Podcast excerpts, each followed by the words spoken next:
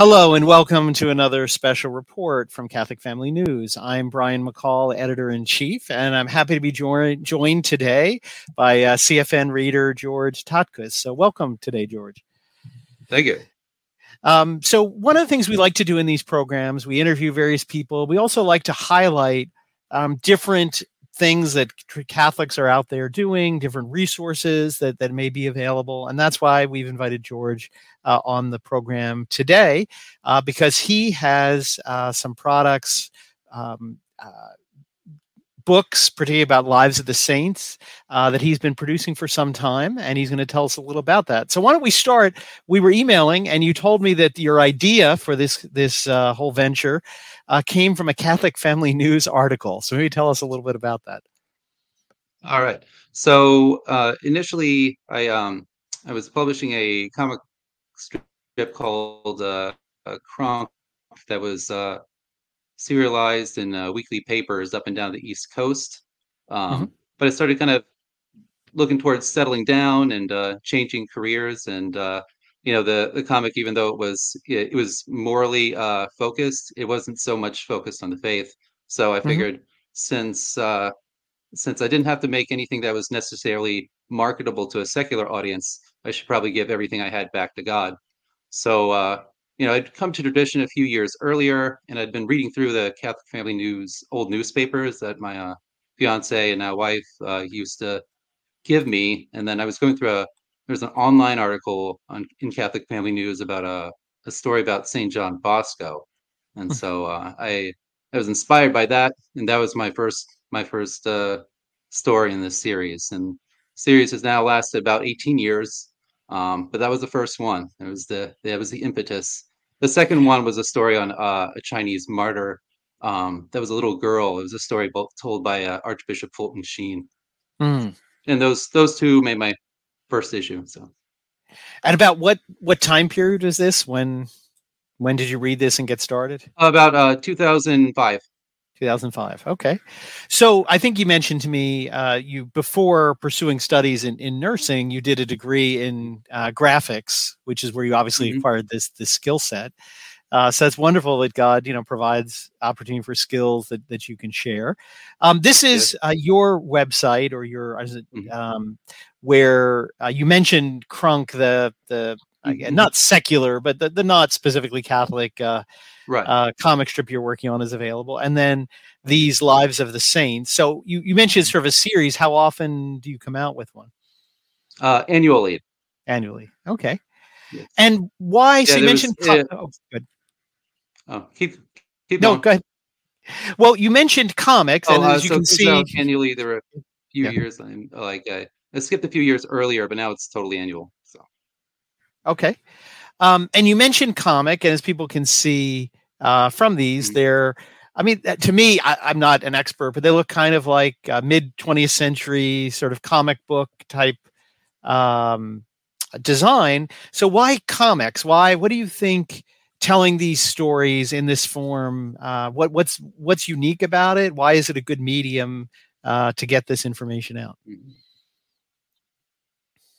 Um, well it's a very strong medium uh, it's both both a you know a obviously a written and a pictorial medium and so that makes a kind of stronger uh, medium if you kind of look into anybody that's done studies into media like marshall mcluhan who is a uh, Catholic convert who was converted by G.K. Chesterton, or I mean, through the writings of G.K. Chesterton. Um, he definitely said comics was a cold medium, and a cold medium meaning that you could kind of it works uh, almost in the term in the same kind of terms of games or puzzles.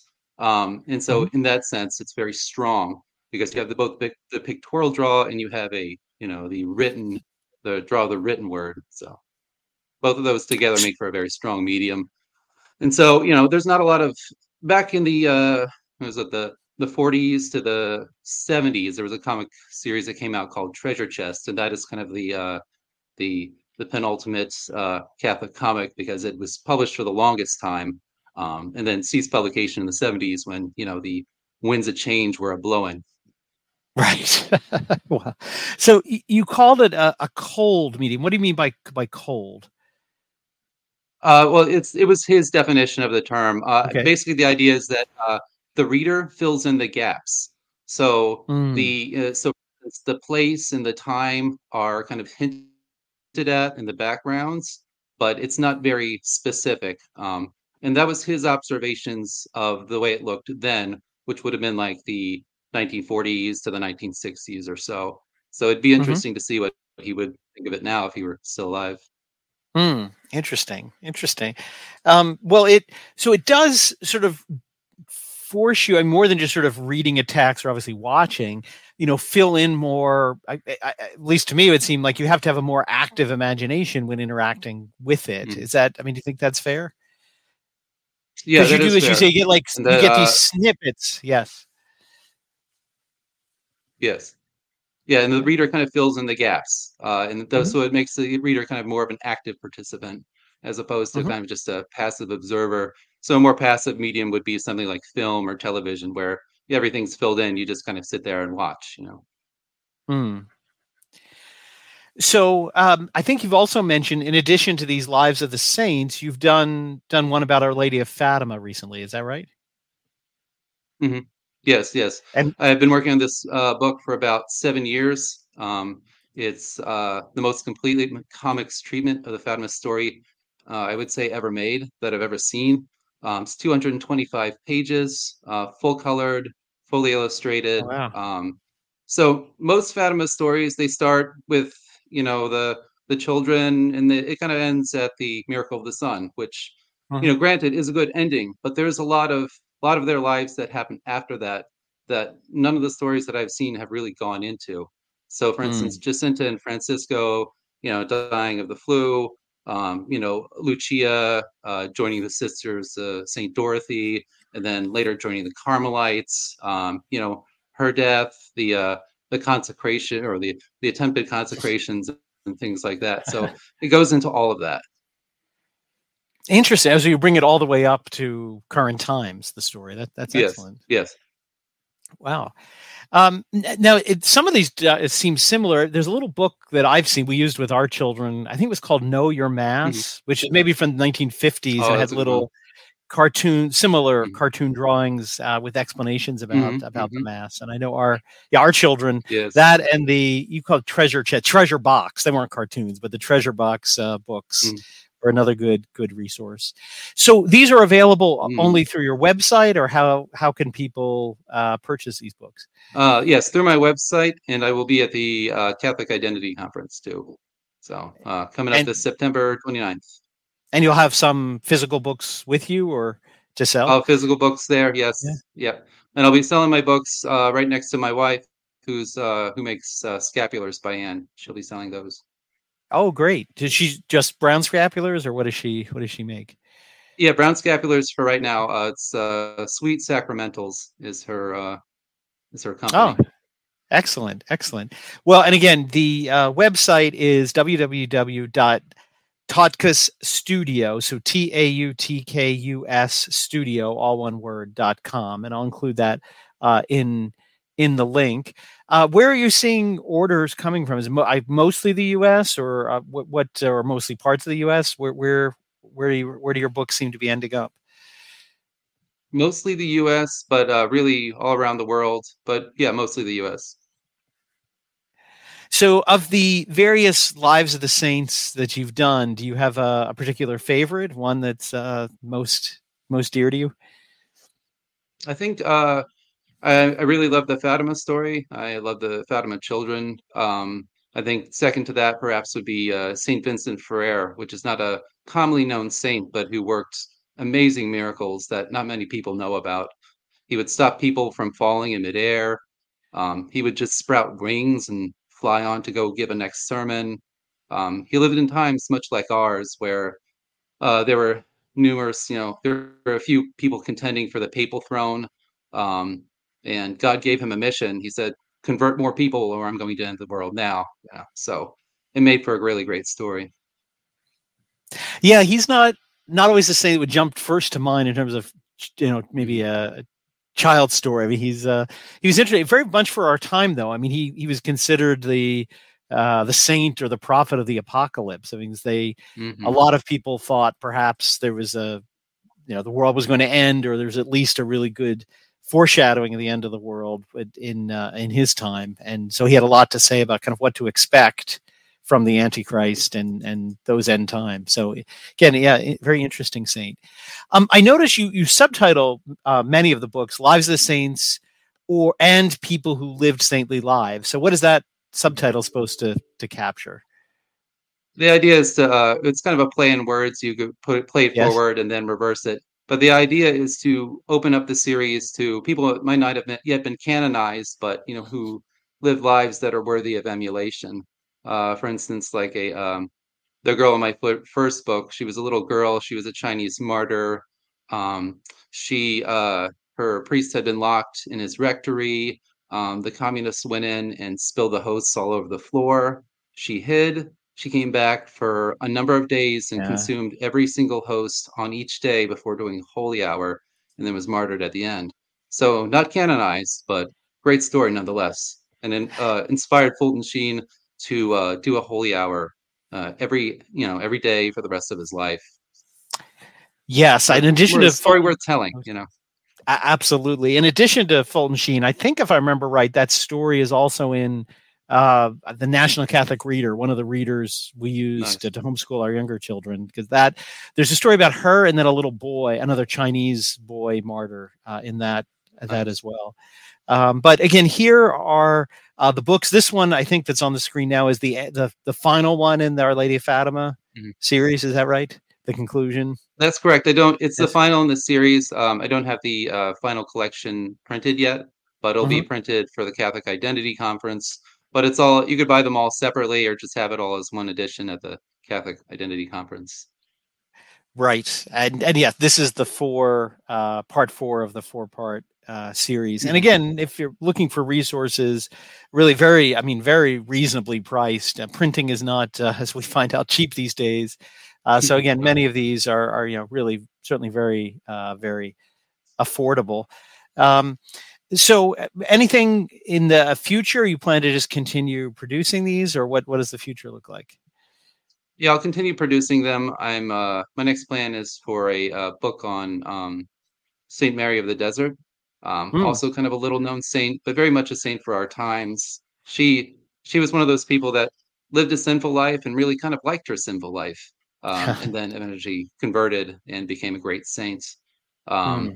But uh, the other series that I'm working now is actually a fictional series uh, called Mister Mortification, and uh, Yes. the, the idea is to Yeah. have yeah to have this kind of uh you know this the answer to like oh you know you go out there and you'll say oh this superhero is catholic that superhero is catholic things like that um so you, it's something that exists within the uh the medium but you know what would it look like from a catholic point of view so uh it's a parody of a uh, comic called mr uh miracle who was a man that would uh who was a super escape artist. So uh he would escape these uh you know these perilous situations. Uh, but mr mortification does not escape and in fact puts himself in more perilous uh, you know situations uh, and offers that all up. So he's a Mm. penitent basically you know if uh, anybody's familiar with the term you know the phenomenon of penitence they would you know they would go through uh, you know town squares kind of anonymously and do penance for the the sins of the town uh, very big in italy.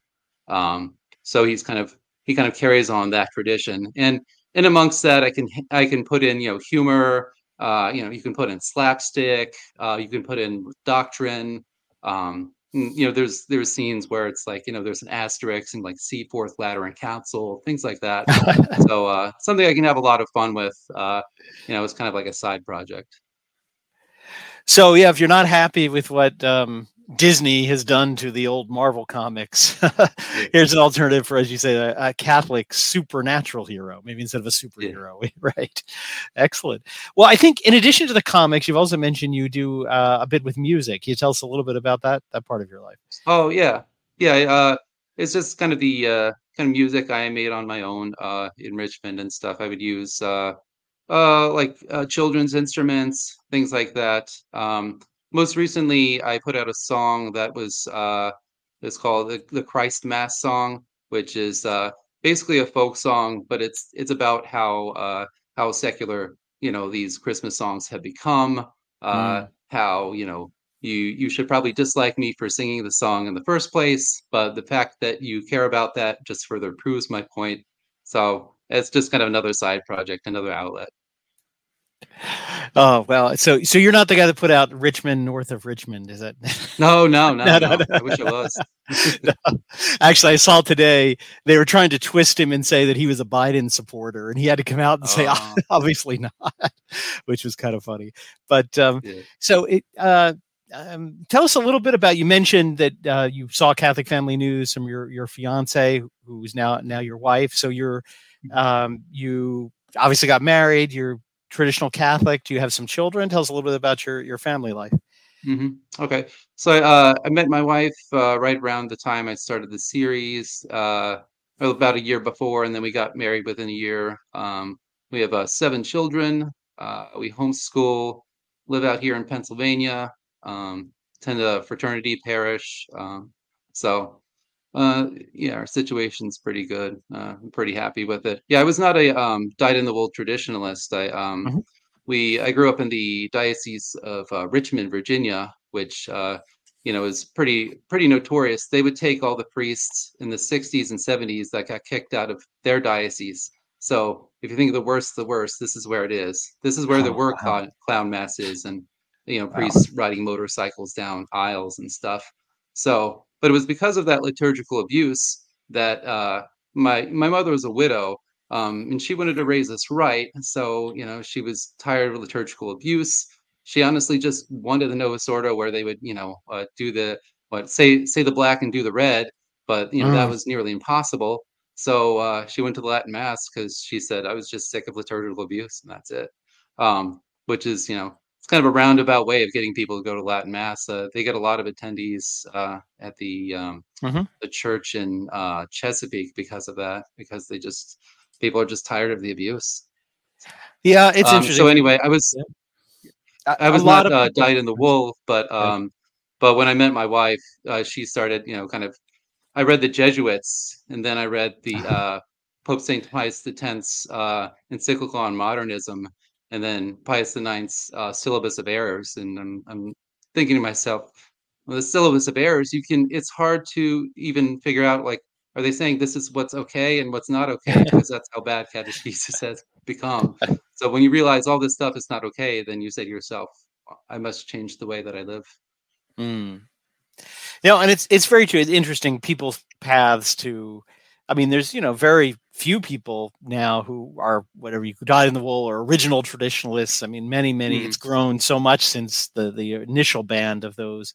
So everyone has their kind of own route, and what different things lead different people to it is is always uh, interesting.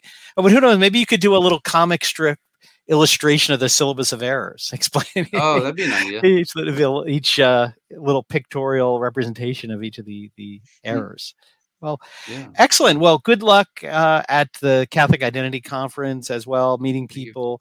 Uh, if any of our viewers are going to be there, again, certainly uh, we'd encourage you to uh, to look for George. Again, if you're not going to be there, though, uh, here is his website, right, uh, which is tautkusstudio.com, and I'll put that again that link um, in there in the video below. But thank you again. This is uh, so much more. You know, as, as, Michael Davies always used to say, the, the men of the Western uprising in England always used to say, it's the mass that matters. But mm-hmm. you, you go on to explain, but it's, you know, it's more than the mass. Once you get the mass, you realize the mass is this sort of nexus that pulls mm-hmm. all of these things, you know, doctrine and, but, but even culture and art and um, things together. And it sort of is, is the, the linchpin that holds them all together. And so we really do need, people like yourself to take over uh, and, and all of these areas, whether it's Dr. Kwasniewski with music or, as you said, you know, comic comic strips is something that you know Catholics need to sort of reappropriate back uh, to build the culture. Because if you just bring your children to mass and okay, we're going to sit in mass for an hour and now you're done, it's it's it's not that's not really sowing seeds for for a lifetime of Catholicism. So thank you for your contribution uh, towards that effort. Yeah, thank you for having me on your show. Great, thank you, and uh, all of you joining. If you've enjoyed this, in addition to supporting George and his his work and his resources, uh, please help us by forwarding this video, liking it, subscribing to our various audio and video podcast channels, and as always, considering a subscription to Catholic Family News.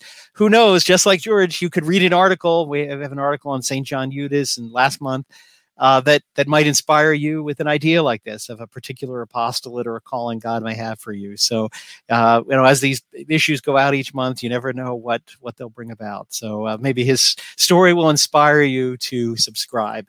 You can follow the link or call the 800 number at the end of this video. So, thank you, everyone. We'll see you next time, and uh, may God bless you.